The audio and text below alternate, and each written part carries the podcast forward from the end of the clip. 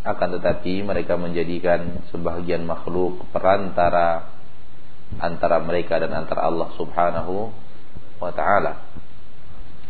Dan kita membahas panjang lebar tentang pembahagian doa, pembahagian permintaan. Kita katakan bahwa doa dan permintaan terbagi kepada lima. Yang pertama yaitu doa kepada Allah Subhanahu wa taala. Dan inilah doa yang disyariatkan. Permintaan yang disyariatkan adalah ketika kita meminta langsung kepada Allah Subhanahu wa taala. Banyak ayat dan banyak hadis memerintahkan kita untuk berdoa langsung kepada Allah tabaraka wa taala. Namun kebiasaan orang-orang musyrikin menjadikan sesuatu perantara antara mereka dengan Allah. Mereka tidak langsung kepada Allah. Mereka jadikan sesuatu sebagai perantara antara mereka dengan Allah. Terjebaklah mereka dalam beberapa hal. Pertama, doa yang kedua, orang kafir banyak terjebak di dalam berdoa kepada orang yang sudah wafat. Meminta kepada orang yang sudah dikuburkan Dan itu tidak boleh. Dan inilah kesyirikan orang-orang musyrikin Quraisy yang sangat banyak yang diingkari dengan pengingkaran yang bersangatan dari Nabi Muhammad sallallahu alaihi wasallam bahwa tidak boleh kalian meminta kepada sesuatu selain Allah walaupun hanya dengan alasan agar kemudian tempat kalian meminta itu menyampaikan permintaan kalian kepada Allah Subhanahu wa taala.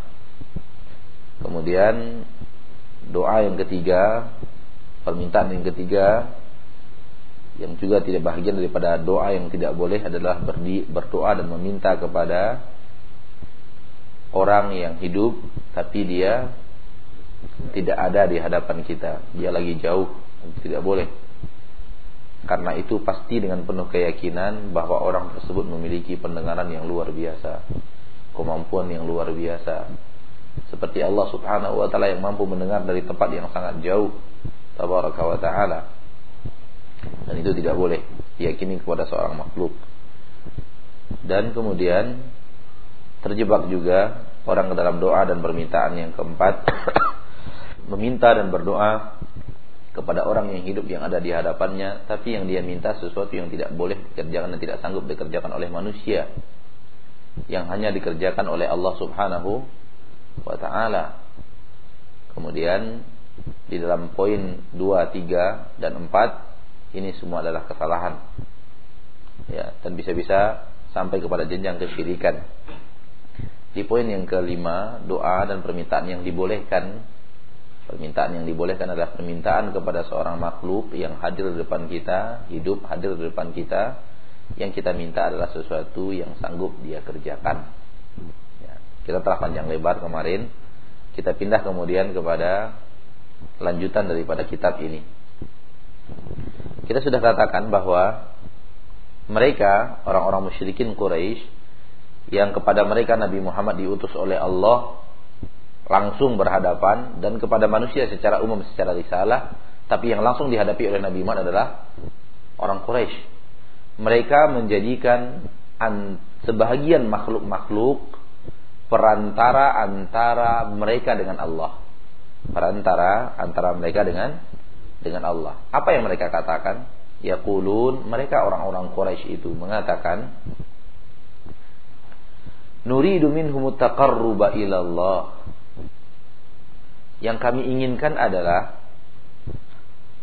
yang kami inginkan daripada mereka sebenarnya bukan merekanya. Yang kami inginkan adalah Allahnya.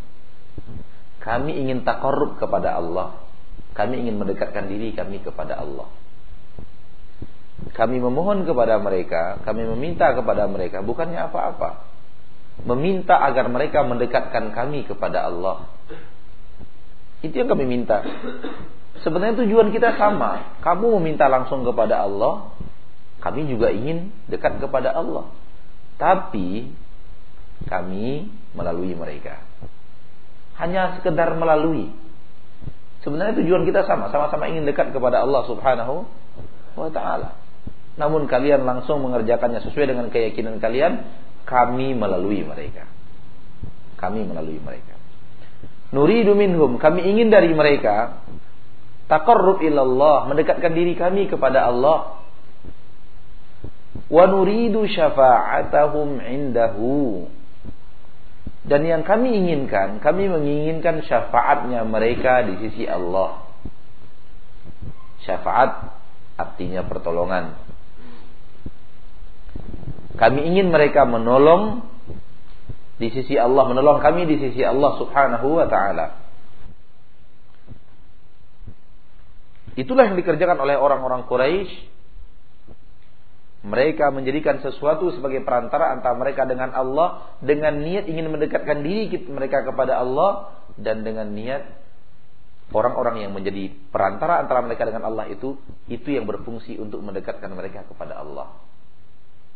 Mithlul malaikah mereka menjadikannya seperti malaikat.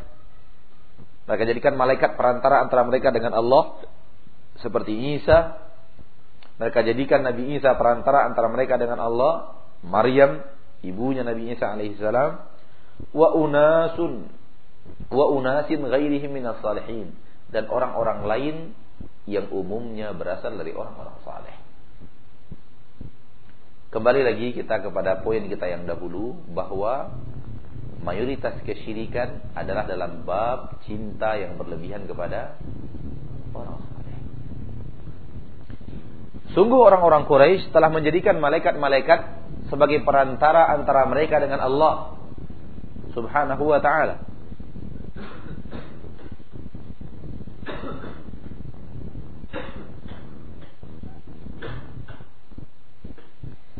menjadikan Nabi Isa alaihissalam perantara antara mereka dengan Allah. Dan itu dilakukan oleh sebagian orang. Bagian agama yang kita ketahui. Maryam juga. Dan orang-orang saleh lainnya dan Nabi Muhammad sallallahu alaihi wasallam diutus oleh Allah Subhanahu wa taala untuk mengingkari ini yang dilakukan oleh umumnya orang Quraisy kalaulah orang-orang terpandang seperti malaikat, seperti Nabi Isa, orang-orang mulia, orang-orang saleh. Seperti malaikat adalah orang-orang yang yang dimuliakan oleh Allah Subhanahu wa taala, makhluk yang dimuliakan oleh Allah. Allah berfirman dalam Al-Qur'an tentang malaikat bal ibadum mukramun. Mereka adalah hamba-hamba Allah yang dimuliakan. Itu yang dijadikan perantara oleh orang Quraisy antara mereka dengan Allah itu pun diingkari oleh Nabi Muhammad sallallahu alaihi wasallam maka apatah lagi orang-orang yang lain yang derajatnya tidak sama dengan derajat Nabi Isa dan derajatnya tidak sama dengan derajat Maryam. Dan derajatnya tidak sama dengan derajat para malaikat. Maka tidak boleh lagi dijadikan lebih daripada para malaikat. Maka ibadah yang mereka persembahkan kepada malaikat agar malaikat malaikat mendekatkan ini mengangkatnya kepada Allah Subhanahu wa taala. Permintaan yang mereka berikan kepada malaikat, kepada Nabi Isa, kepada orang-orang saleh, agar orang saleh tersebut menyampaikan permintaan tersebut kepada Allah, inilah kesyirikan yang hakiki. Dan ibadah mereka itu permintaan mereka kepada orang yang sudah wafat daripada orang saleh untuk memberikan mengangkat doa itu langsung kepada Allah itu dianggap sebagai ibadah yang telah mereka persembahkan kepada selain Allah. Allah menganggapnya sebagai ibadah yang telah diselewengkan yang seharusnya diberikan langsung kepada Allah malah mereka berikan kepada sesuatu selain Allah.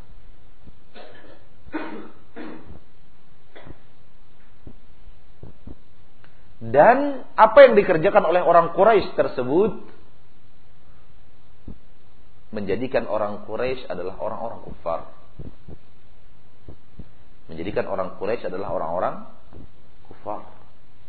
Dan Nabi Muhammad sallallahu alaihi wasallam datang untuk mendakwahi mereka, mengangkat mereka daripada ke kezaliman daripada kesyirikan ini. Dan mereka dianggap orang-orang yang tidak Islam dan mereka dianggap orang-orang yang kufar, mereka dianggap orang-orang yang sudah keluar dari jalur agama yang hak mereka orang-orang yang berhak untuk diperangi kemudian hartanya menjadi ghanimah, anak dan keturunannya menjadi rampasan perang. Inilah akidah orang musyrik dahulu dan sekarang.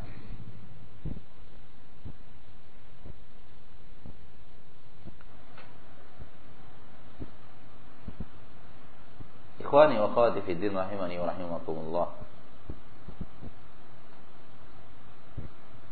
Orang-orang Nasrani ketika mempersembahkan permintaan mereka kepada Nabi Isa alaihi salam menurut keyakinan mereka agar kemudian Nabi Isa mendekatkan mereka kepada ilah yang lebih tinggi dan lebih berkuasa yaitu Allah Subhanahu wa taala. Allah katakan di dalam Al-Qur'an surat Al-Maidah 116 bahwa mereka telah menjadikan Nabi Isa sebagai Tuhan selain Allah. Mereka telah menjadikan Nabi Isa sebagai Tuhan selain Allah. Di dalam Al-Quran surat Al-Ma'idah 116 Allah berfirman Wa idh qala Allah ya Isa bin Maryam a anta qulta lin-nasi ittakhiduni wa ummi ilahaini min dunillah dan ingatlah nanti ketika Allah akan berkata kepada Isa bin Maryam, Apakah benar engkau telah berkata kepada manusia, wahai Isa, jadikan aku dan ibuku dua Tuhan selain Allah? Maka Nabi Isa akan menjawab, Qala subhanak. Maha suci engkau ya Allah. Ma yakunu li an aqula ma laysa li bihaq. Tidak pantas bagiku untuk mengatakan sesuatu yang tidak ada hakku untuk membicarakannya. In kuntu qultuhu faqad alimtah. Seandainya aku pernah mengucapkan itu, pasti engkau telah mengetahuinya. Ta'lamu ma fi nafsi wa la a'lamu ma fi nafsik. Innaka anta 'allamul ghuyub. Engkau tahu apa yang ada di diriku dan aku tidak tahu apa yang ada di dirimu. Sesungguhnya engkau ya Allah Maha mengetahui seluruh yang gaib. Pendekatan diri kaum Nasrani kepada Nabi Isa alaihissalam agar Nabi Isa mendekatkan mereka kepada Allah dihitung sebagai mereka telah menjadikan Nabi Isa sebagai Tuhan selain Allah. Bahkan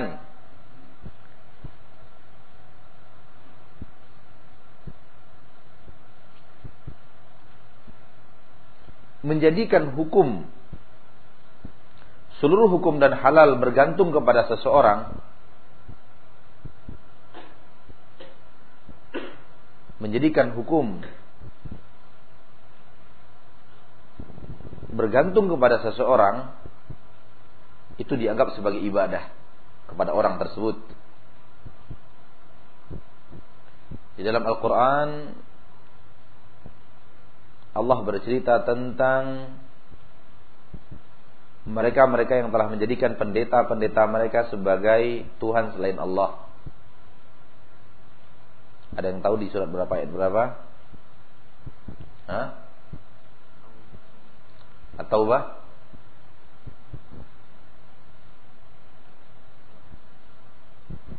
Ayat 31. Atau bah ayat 31 Allah berfirman, "Ittakhadhu ahbarahum wa ruhbanahum arbaban min dunillah." Wal Masih ibn Maryam. Mereka telah menjadikan pendeta-pendeta mereka, rahib-rahib mereka Rob-Rob, Tuhan-Tuhan selain Allah. Dan mereka menjadikan Masih, Al-Masih Nabi Isa, Al-Masih Ibn Maryam sebagai Tuhan selain Allah. Ketika turun ayat ini, ketika turun surat Taubah 31 ini, mereka menjadikan pendeta-pendeta mereka sebagai Tuhan selain Allah.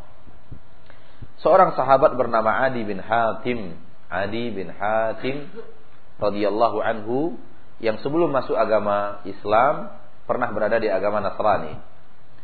Datang kepada Nabi Muhammad SAW dan berkata, Wahai Nabi, rasanya tidak pernah kami beribadah untuk pendeta itu. Rasanya kami tidak pernah beribadah untuk pendeta. Kenapa di dalam ayat ini kita dikatakan, kami dikatakan orang umat umat Nasrani dikatakan menjadikan pendeta mereka Tuhan? Rasanya nggak pernah. Kalau Nabi Isa mungkin ya, karena Nabi Isa sudah semikian larut mereka di dalam masalah. Tapi ini pendeta. Pendeta di, mereka telah menjadikan pendeta sebagai Tuhan selain Allah. Dulu waktu kami di agama Nasrani kami tidak pernah menjadikan, kami tidak pernah beribadah kepada mereka. Kami tidak pernah menjadikan ibadah kami untuk mereka, tidak pernah. Kata Rasulullah SAW, bukankah ketika mereka menghalalkan sesuatu, kalian ikut menghalalkan semuanya. Apa yang mereka apabila mereka mengharamkan sesuatu, kalian haramkan semuanya. Penghalalan pengharaman kalian hanya tergantung kepada pendeta kalian tersebut. Betul atau tidak? Betul kata. Kalau gitu iya. Fatilka ibadatuhum. Itulah ibadah yang telah mereka lakukan kepada pendeta mereka. Maka ibadah Bapak dan Ibu kaum muslimin dan muslimat sesuatu yang harusnya milik Allah untuk Allah semata diberikan kepada suatu selain Allah. Itulah syirik. Tidak boleh orang mengharamkan kecuali kalau Allah sudah mengharamkan. Tidak boleh orang menghalalkan kecuali kalau Allah sudah menghalalkan. Karena menghalalkan suatu dan mengharamkan suatu itu mutlak milik Allah. Tidak boleh makhluk punya andil dan campur tangan dalam masalah itu. Oleh karena itu tidak boleh menghalalkan sesuatu tanpa dalil dan tidak boleh mengharamkan sesuatu tanpa dalil. Karena itu adalah milik Allah dan kita hanya mengikuti.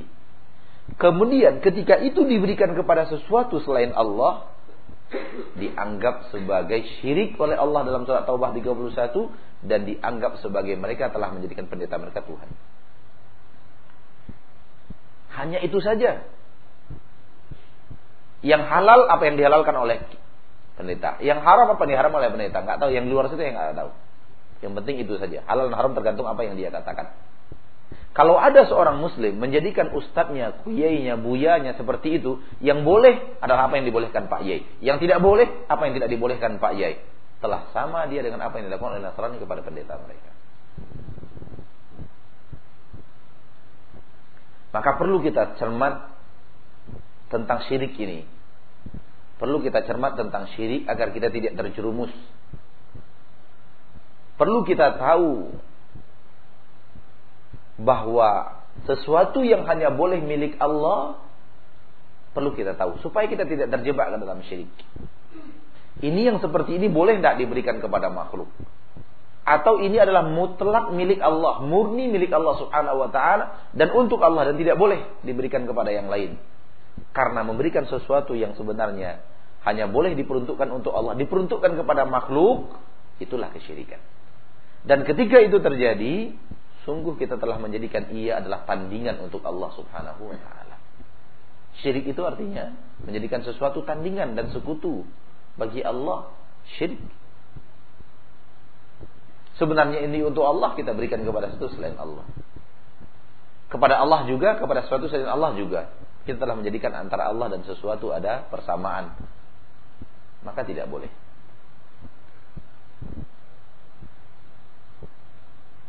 Jadi di sini kita perlu mengerti benar yang syirik itu kenapa dikatakan syirik. Dan kenapa itu bisa menjadi syirik. Dan sebenarnya benangnya sangat jelas yaitu sesuatu yang harusnya hak Allah berikan kepada Allah dan jangan berikan kepada satu selain Allah. Ketika itu kita selewengkan dan kita berikan kepada selain Allah, maka terjadi kesyirikan. Kita perlu tahu kesyirikan ikhwani wa akhwati supaya tidak terjebak ke dalamnya. Ya.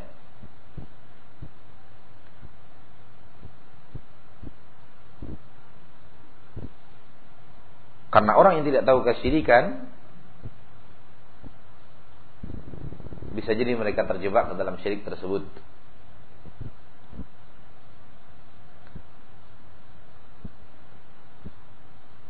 Maka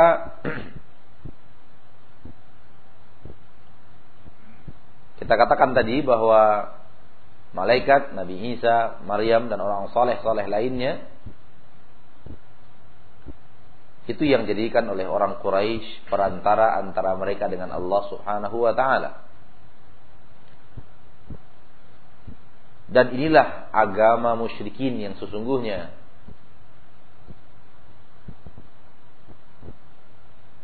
Adapun agama yang lain itu agamanya kufar, orang kafir. Antara kufar dengan musyrik terjadi perbedaan.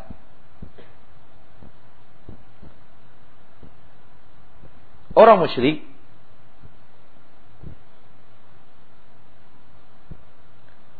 dia tidak lepas daripada dia tidak lepas daripada mengharapkan Allah Subhanahu wa taala. Daripada mengharapkan Allah Subhanahu wa taala, tidak lepas. Adapun orang kufar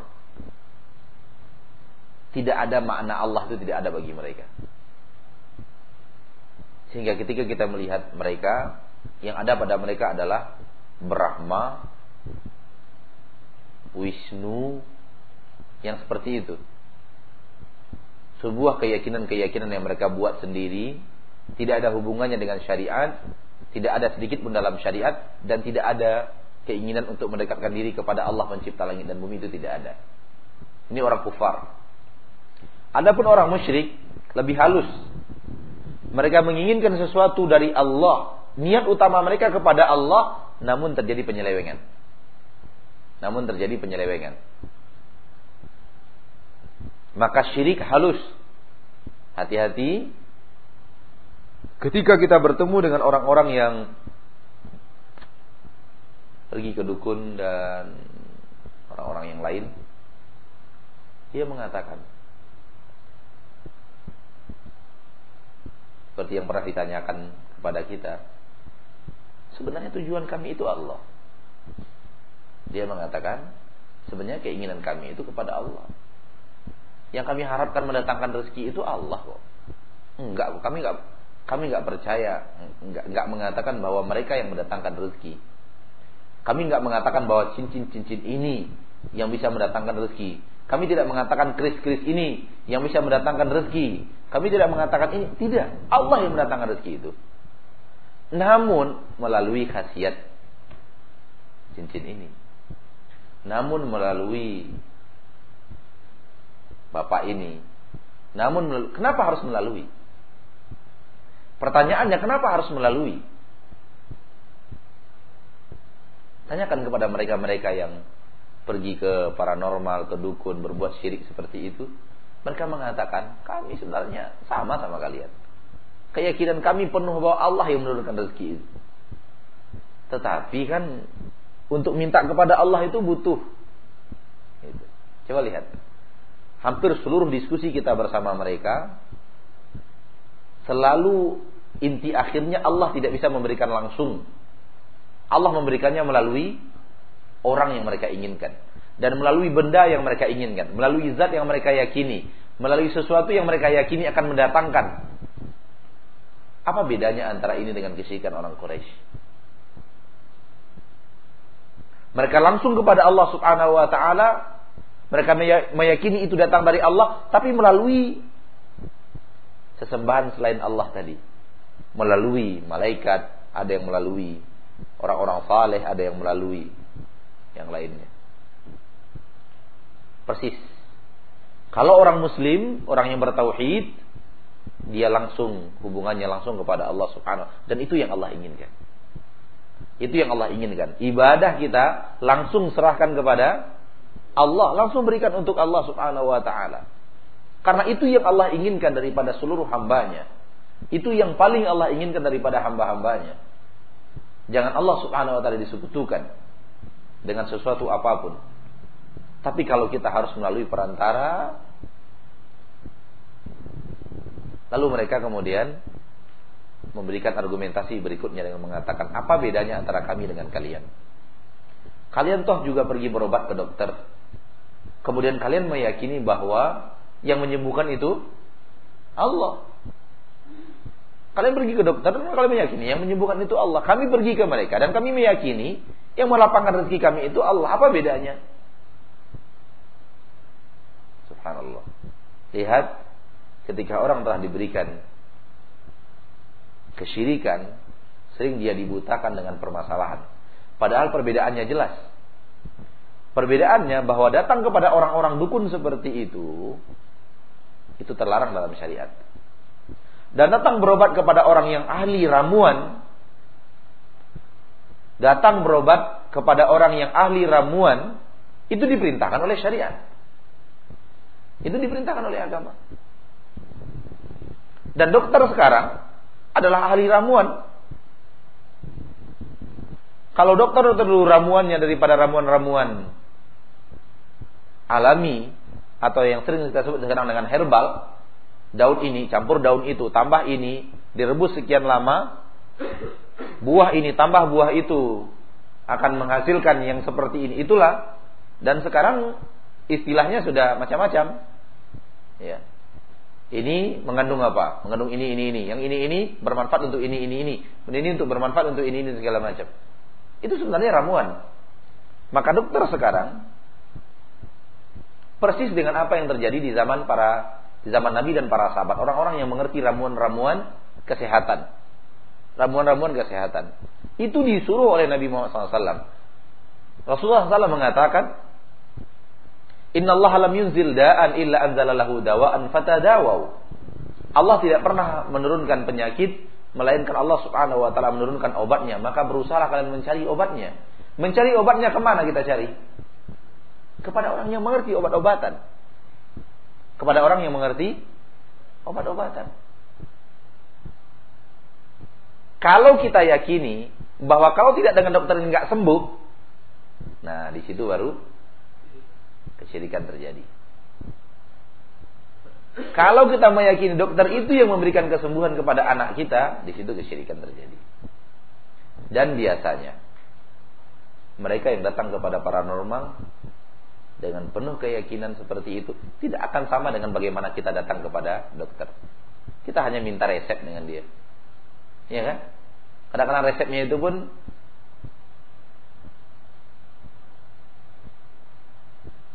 Kadang-kadang resepnya itu pun tidak kita makan. Karena dia yang mengerti obat-obatan. Dan kalau sanggup sebenarnya, kalau sanggup sebenarnya yang terbaik itu adalah kembali kepada obat-obatan yang langsung diciptakan oleh Allah Subhanahu wa taala alias obat-obatan alamiah. Itu yang terbaik. Karena banyak sekali para dokter, para orang-orang yang ahli dalam farmasi mengatakan bahwa keberadaan obat-obat yang sekarang yang berpakai pakai zat-zat kimia itu malah malah mengandung unsur efek yang luar biasa nanti kalau dibiasakan.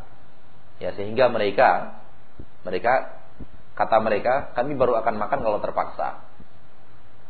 Nah, kalau ya seperti itu keadaannya dan itu telah dibicarakan oleh orang banyak, maka punya nilai tidak amanah ketika memang kita suruh orang memakannya sementara kita sebenarnya tidak mau memakannya. Seharusnya kalau dia adalah obat yang sangat bermanfaat, tentu yang pertama kali memakannya itu dokter. Kan begitu kan? Oleh karena itu, kalau memang seperti itu keadaannya, maka kita menganjurkan yang terbaik. Yang terbaik adalah memakan obat-obat alamiah untuk kesehatan. Itu yang terbaik. Ya, dan Nabi mengajarkan dua obat. Yang pertama hijamah berbekam dan yang kedua minum madu. Nabi mengajarkan berbekam dan minum madu. Dan Nabi juga menyatakan bahwa di dalam habat sauda terdapat obat segala macam penyakit kecuali kematian. Maka melakukan ini dan dan merutinkan ini, rutinkan hamba sauda atau rutinkan madu atau rutinkan kita berbekam, maka itu sangat lebih baik. Sangat lebih baik insyaallah taala. Dan akan terasa orang-orang yang merutinkan itu akan terasa manfaatnya dan sudah banyak yang yang menyatakan bahwa itu sangat bermanfaat sekali yang dulunya pusing-pusing dengan rajin berbekam hilang ya dengan izin Allah Subhanahu wa taala. Karena Nabi yang mengatakan itu adalah obat. Melenceng kita dari masalah, kita lanjutkan. Ketika orang-orang musyrikin menyatakan bahwa kami sebenarnya tidak mereka yang kami tuju, kami menuju Allah, kami menginginkan dari Allah. Tapi mereka itu hanya sebagai perantara, hanya kami ingin mereka menolong kami di sisi Allah Subhanahu wa taala, menolong mengangkatkan doa, menolong maka ketika itu terjadi di kalangan Quraisy dan mereka telah berbuat syirik, Allah utus kepada mereka Nabi Muhammad sallallahu alaihi wasallam, "Faba'atsallahu Muhammadan." Ketika orang Quraisy melakukan itu, Allah utus kepada mereka Muhammad sallallahu alaihi wasallam yujaddidu lahum dina abihim Ibrahim alaihi salam yang memperbaharui kembali agama ayah mereka Ibrahim alaihi salam. Karena di Mekah asal usulnya adalah agama yang datang dari Nabi Ibrahim, dilanjutkan oleh Nabi Ismail alaihi salam Rasulnya adalah Nabi Ibrahim, dilanjutkan oleh Nabi Ismail, dan terus agama tersebut bertahan di kota Mekah sampai dirusak oleh siapa? Siapa? Amr bin Luhai sampai dirusak oleh Amr bin Luhai Al-Khuzai. Dia yang pertama merusak agama Nabi Ibrahim alaihissalam di kota Mekah dan itu berkelanjutan. Allah Subhanahu wa taala mengutus Nabi Muhammad mengembalikan manusia kembali kepada agama Nabi Ibrahim. Dan agama Nabi Ibrahim seperti yang kita bacakan dalam surat Syuara pada kesempatan yang lalu ayat 80 alladzi wa idza maridtu fahuwa yashfin. Yang ketika kalau aku sakit hanya dia Allah dialah Allah yang bisa menyembuhkan. Wa yukhbiruhum. Nabi Muhammad memberitahu kepada mereka anna hadza taqarrub bahwasanya mendekatkan diri dengan cara yang seperti ini kepada Allah. Wal i'tiqad keyakinan yang seperti ini. Mahdu haqqillah murni hak Allah. La yasluhu minhu syai'un li ghairillah. Tidak boleh ada sesuatu daripada masalah ini diberikan kepada sesuatu selain Allah. Nabi memberitahu kepada mereka hal tersebut. La limalakin muqarrab. Tidak boleh diberikan kepada malaikat yang paling dekat sedikit pun dengan Allah dengan malaikat yang paling dekat sekalipun dengan Allah. Wala li nabiyyin mursal. Tidak boleh diberikan kepada nabi yang pernah Allah utus. Fadlan an ghairihim. Apatah lagi orang lain.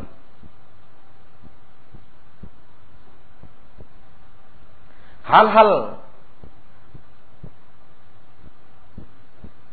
yang hanya boleh diberikan kepada Allah tidak boleh seorang makhluk pun mendapatkannya. Hanya boleh diberikan langsung kepada Allah Malaikat yang paling dekat kepada Allah tidak berhak menerimanya. Nabi yang pernah Allah utus di permukaan bumi menjadi rasul tidak berhak menerimanya. Yang berhak menerimanya hanya Allah Subhanahu wa taala. Apabila diberikan itu kepada selain Allah, fahamlah kita telah terjadi kesyirikan.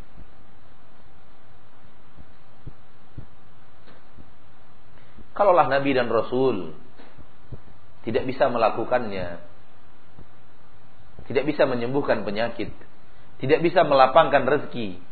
Nabi dan Rasul tidak bisa membuat kita menjadi orang yang bisa melihat, bisa berjalan di udara, bisa begini, bisa dan begitu dan yang lainnya. Dan beliau sendiri tidak mampu memiliki itu.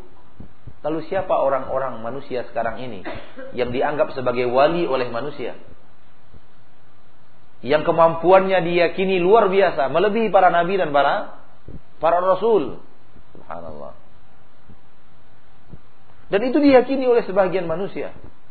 Wali-wali Allah katanya.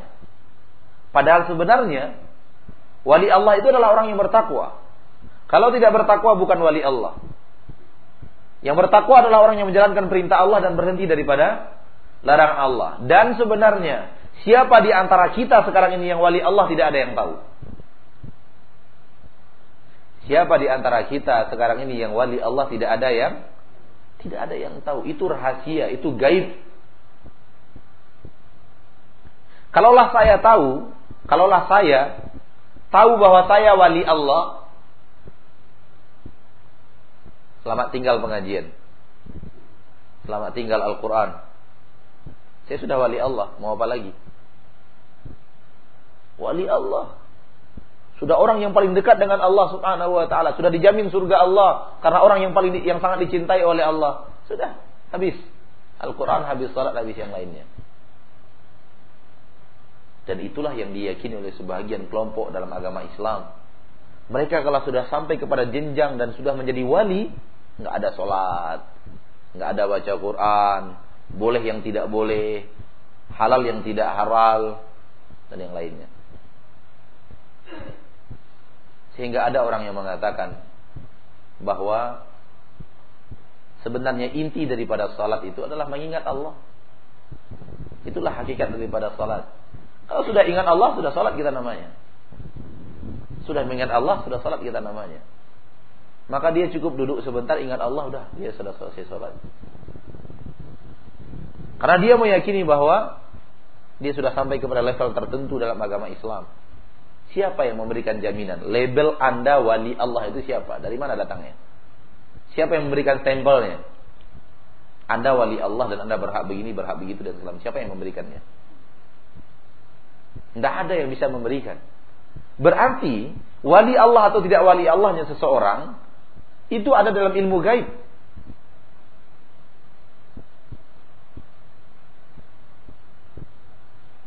Lalu dari mana Anda tahu Anda lah wali Allah? Apa apa dasarnya?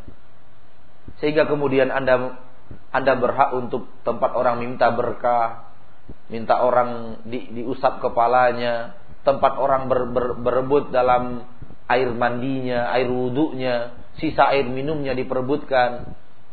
Dan orang betul-betul ingin sekali memegang tangan Anda menciumnya karena diyakini bahwa dalam memegang tangan Anda dan mencium bisa mendekatkan diri kepada kepada Allah lebih soleh, kita lebih bisa berkah dan segala macam. Dari mana datangnya ini? Dan bahkan mereka-mereka yang seperti ini tidak jarang ditemukan adalah orang-orang yang mengabaikan syariat Islam. Karena keyakinan mereka tadi, mereka sudah sampai kepada level tertentu, tidak perlu lagi syariat Islam itu dikerjakan. Subhanallah. Seolah-olah mereka lebih soleh daripada Nabi Muhammad Sallallahu Alaihi Wasallam. Nabi Muhammad manusia yang paling saleh, manusia yang paling bertakwa. Kesolehannya, ketakwaannya karena rajin mengamalkan syariat Islam sallallahu alaihi wasallam. Beliau yang paling rajin, tidak ada yang lain lebih rajin daripada Nabi Muhammad sallallahu alaihi wasallam. Sehingga beliau salat sampai bengkak kakinya. Beliau berpuasa sallallahu alaihi wasallam. Beliau berinfak Rasulullah sallallahu alaihi wasallam. Bersedekah. Beliau peduli kepada anak yatim, orang-orang miskin.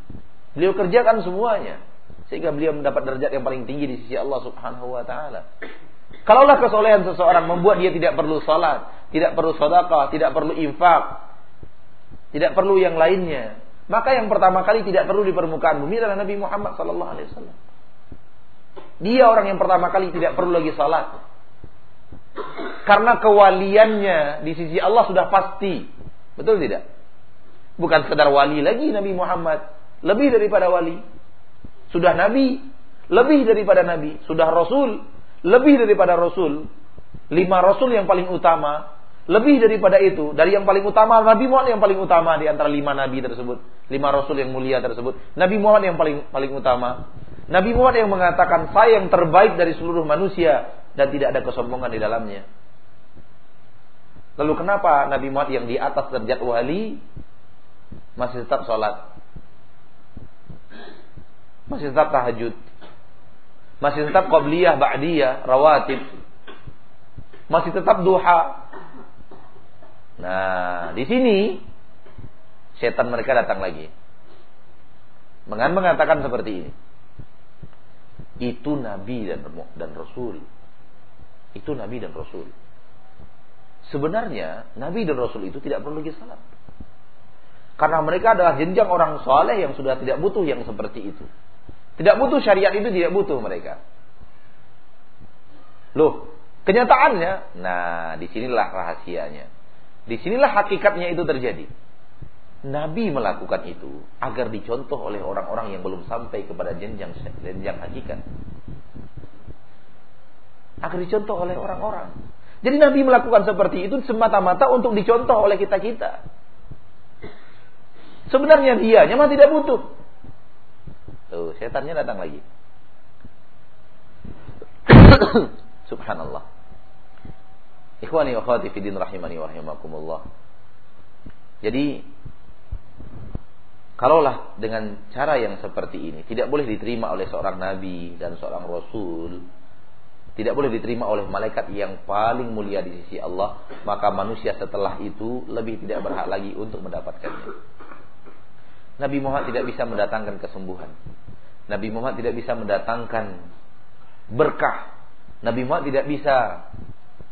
Kalaulah Nabi Muhammad bisa mendatangkan itu, maka orang yang paling dia cintai secara biologis adalah pamannya Abu Talib akan menjadi orang yang nomor satu dalam agama Islam tapi ternyata tidak. Tadi sudah disampaikan bagi yang mendengarnya di radio kita ulang kembali dalam surah Al-A'raf 188.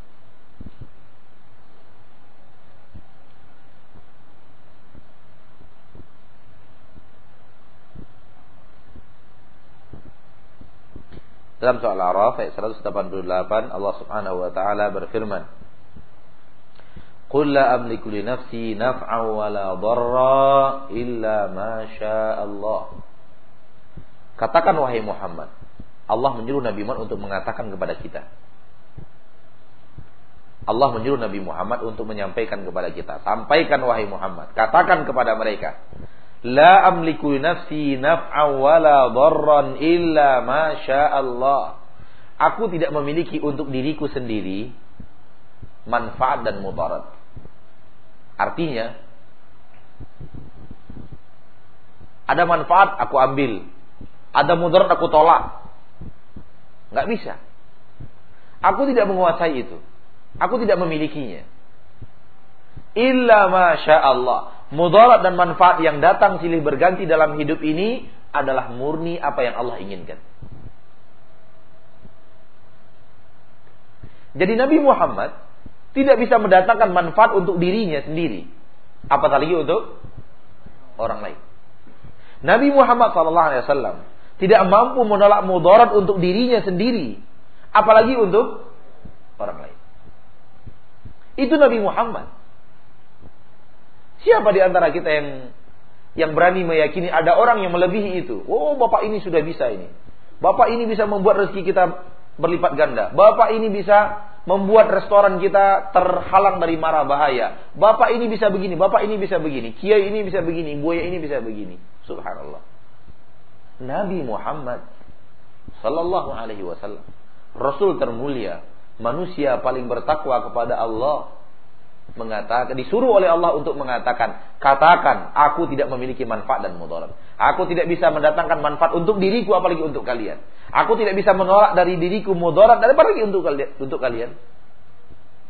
Walau kuntu alamul ghaiba seandainya aku tahu yang gaib sehingga aku bisa mengambil manfaat dan menolak mudarat lastaksartu minal khair. Aku akan memperbanyak kebaikan untuk diriku. Wa ma dan aku tidak akan ditimpa oleh sesuatu yang tidak tidak nyaman dan tidak baik Buktinya dalam hidupku, dalam hidup Nabi Muhammad terjadi hal-hal yang tidak nyaman itu. Mudarat itu datang kan? Nabi Muhammad luka. Nabi Muhammad difitnah.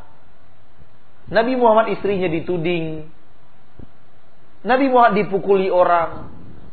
Nabi Muhammad sallallahu alaihi wasallam dikasih kotoran-kotoran unta ketika sholat. Ada yang Nabi Muhammad tahu yang gaib, Bagaimana kita perang Uhud? Enggak usah, enggak usah. Perang Uhud kita kalah nih, enggak bisa. Jangan, jangan pergi perang Uhud. Nih kita nanti kalah nih. Kalau Nabi Muhammad tahu yang tahu yang baik. Kalau kita pergi nanti saya luka. Gigi saya akan rontok, kaki-kaki saya akan ber, ber, berlumuran darah dan akan mati Hamzah akan wafat, yang lain akan wafat. Jangan jangan kita nggak usah pergi. Subhanallah. Gak seperti itu. Nabi tidak tahu. Kalau Nabi Muhammad tahu yang gaib, Nabi Muhammad tidak akan pergi ke Taif. Sehingga dilempari oleh orang-orang orang-orang Taif. Dan tidak ada yang menyambut seruan dakwah di Taif itu. Satu orang pun tidak ada. Kalau Nabi Muhammad tahu yang gaib, untuk apa Nabi Muhammad pergi ke sana? Pergi hanya sekedar untuk dilempari oleh orang-orang Taif. Mending kalau yang melemparinya kepala desa dan yang lainnya. Yang lempar itu orang-orang bodoh, anak-anak kecil disuruh melempar. Penghinaan terhadap Nabi Muhammad sallallahu alaihi wasallam. Sehingga Nabi sedih luar biasa. Sallallahu alaihi wasallam. Kalau Nabi Muhammad tidak bisa mendatangkan manfaat untuk dirinya apalagi untuk orang lain, tidak bisa menolak mudarat dari dirinya apalagi untuk orang lain. Lalu siapa Anda? Oh saya wali. Oh mantap. Lebih daripada Nabi Muhammad. Subhanallah. Nabi Muhammad yang sudah jelas manusia yang di yang dimuliakan oleh Allah Subhanahu wa taala, disuruh oleh Allah Subhanahu wa taala untuk mengatakan itu. Kalau tidak salah lagi dalam surat jin masih ada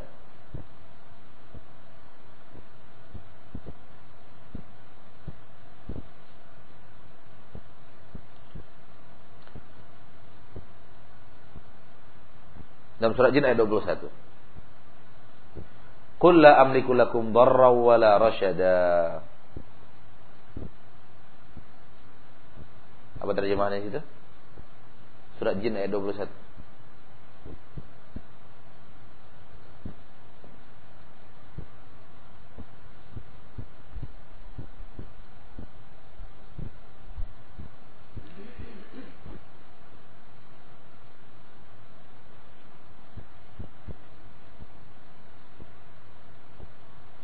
Katakan bahwa aku tidak memiliki memiliki untuk kalian darran mudarat wala rasyada. Rasyada apa itu artinya?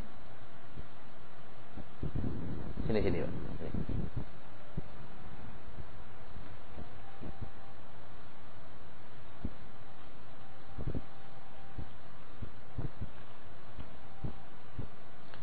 Katakan wahai Muhammad, aku tidak kuasa menolak mudarat maupun mendatangkan kebaikan kepadamu. Kebaikan diartikan ya.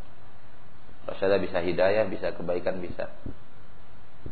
Aku tidak bisa menolak mudarat dari kalian dan aku tidak bisa mendatangkan untuk kalian kebaikan. Gak bisa.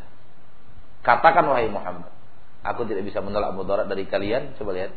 Kalau tadi dari Nabi Muhammad, sekarang dari kalian. Aku tidak bisa menolak mudarat daripada kalian. Dan aku tidak bisa mendatangkan kebaikan untuk kalian. Mau menambah rezeki kalian, aku nggak bisa. Mau melapangkan usaha kalian, aku nggak bisa. Mau menaikkan karir kalian tidak bisa. Mau menyembuhkan penyakit kalian tidak bisa. Oh ada wabah di, di, di pohon korma kalian mau dihilangkan. Dihilangkan wabah dari, dari masyarakat nggak bisa. Ada penyakit datang mau saya singkirkan dari dari nggak bisa. Aku tidak memilikinya. Karena dalam akidah itu hanya milik milik Allah. Hanya Allah yang bisa. Hanya Allah yang mampu. Maka meyakini ada orang yang memiliki hal yang seperti itu adalah kesyirikan. Karena akidah yang seperti itu mutlak hanya boleh hak Allah Subhanahu wa taala. Di sinilah kita perlu mengetahui mana yang tauhid dan mana yang syirik dan paham kita dengan kondisi yang seperti ini dengan poin ini insya Allah memberikan kita gambaran yang jelas mana yang tauhid dan mana yang syirik dan orang yang tidak jelas poin poin ini bagi dia dia akan terseret ke dalam syirik dengan penuh keyakinan bahwa dia sedang mendekatkan dirinya kepada kepada Allah. Dia merasa mendekatkan dirinya kepada Allah padahal dia terseret di dalam kesyirikan. Dan itu yang terjadi kepada kafir Quraisy. Mereka merasa sedang mendekatkan diri mereka kepada Allah, sebenarnya mereka terseret ke dalam kesyirikan dan oleh karena itu Allah utus Nabi Muhammad sallallahu alaihi wasallam. Berkata para ulama, bahkan kesyirikan orang zaman sekarang ada yang melebihi kesyirikan orang Quraisy. Ada yang melebihi kesyirikan orang Quraisy. Orang Quraisy kata Allah di dalam Al-Qur'an, mereka dalam waktu lapang mereka menyekutukan Allah. Tapi datang masa-masa di mana mereka kesempitan, hilang ingatan mereka kepada, kepada seluruh berhala-berhala syirik tadi. Mereka langsung beribadah kepada Allah. Faida rakibu fil fulki. Apabila mereka sedang mengendarai kapal dan kapal itu diombang-ambing oleh gelombang, da'awullaha, mereka langsung berdoa kepada Allah, mukhlisina lahuddin, mengikhlaskan ketaatan mereka langsung kepada Allah. Langsung Allah ingat lupa mereka kepada pada berhala-berhala, nama-nama orang Quraisy, nama-nama orang saleh tadi lupa mereka sudah. Ketika mereka terjepit, mereka tidak ingat kepada yang itu. Mereka ingatnya hanya kepada Allah. Falamma najjahum ilal bar, ketika Allah Subhanahu wa taala kabulkan doa mereka dan Allah selamatkan mereka sampai ke daratan lagi, idahum yusyrikun. Mereka kembali melakukan syirik. Orang Quraisy Allah katakan, di saat lapang mereka berbuat syirik, di saat sempit mereka hanya mengadu kepada Allah Subhanahu wa taala. Ketika tentara Abraha datang, Ketika tentara Abraha datang, dan tidak ada lagi kekuatan menurut logika manusia yang mampu menghadangnya. Tahukah kita apa yang dilakukan oleh oleh oleh kakek Nabi Muhammad Abdul Muthalib? Dia naik ke atas bukit berdoa kepada Allah Subhanahu wa taala. Hilang seluruh berhala yang di yang di samping Ka'bah itu, yang banyak itu. Hilang seluruh nama-nama orang saleh itu hilang. Langsung dia berdoa kepada Allah Subhanahu wa taala. Kemudian Abraha mengutus pasukannya lebih dahulu dan mengambil harta-harta yang ada di Mekah. Karena Mekah akan dibombardir. Kemudian Abdul Muthalib datang kepada Abroha. Abroha tahu yang datang ini orang pemuka Quraisy. Maka dia siap-siap untuk karena dia merasa bahwa bahwa e, orang ini pasti akan menegosiasikan tentang jangan dihancurkan Ka'bah dan yang lainnya. Ternyata Abdul Muthalib hanya minta untanya. Mana unta saya? Kamu telah mengambilnya secara paksa. Saya minta lagi. Heran Abraha. Katanya, aku akan menyerang Ka'bah. Kamu meminta untamu. Kata Abdul Muttalib, aku yang memiliki unta tersebut. Unta itu milikku. Sementara Ka'bah, rumah itu adalah milik Allah. Allah yang akan menjaganya, bukan aku. Itu Abdul Muttalib. Kakek Nabi Muhammad sallallahu alaihi wasallam. Dia punya Ka'bah itu punya Allah. Robnya adalah Allah dan dia yang akan menjaga Ka'bah itu, bukan saya. Saya Robnya, saya adalah pemiliknya unta. Robnya unta. Ana Rabbul Ibil. Wal baitu lahu Rabb. Yahmi. Rumah itu ada Rob yang akan menjaganya. Aku Rabbul Ibil. Aku pemilik unta.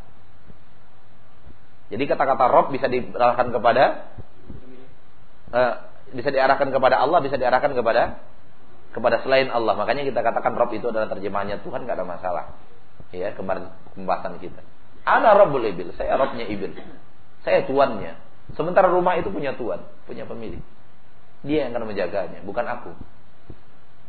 Itu orang Quraisy. Namun orang musyrik sekarang kata beliau, ada para ulama, di saat lapang mengadunya kepada selain Allah di saat sempit juga kepada selain Allah. Ya tentu tidak semua. Sehingga mereka mengatakan ada orang-orang sekarang kesyirikannya lebih parah daripada orang Quraisy. Ketika sempit perginya malah ke dukun, ke yang lainnya. Ketika lapang tidak ingat kepada Allah, berterima kasihnya kepada dukun dan yang lainnya. Itu kesyirikan. Allah taala alam. Mudah-mudahan bermanfaat dan kita lanjutkan tanya jawab setelah salat Isya. Sallallahu alaihi wasallam Nabi Muhammad walhamdulillahi rabbil alamin.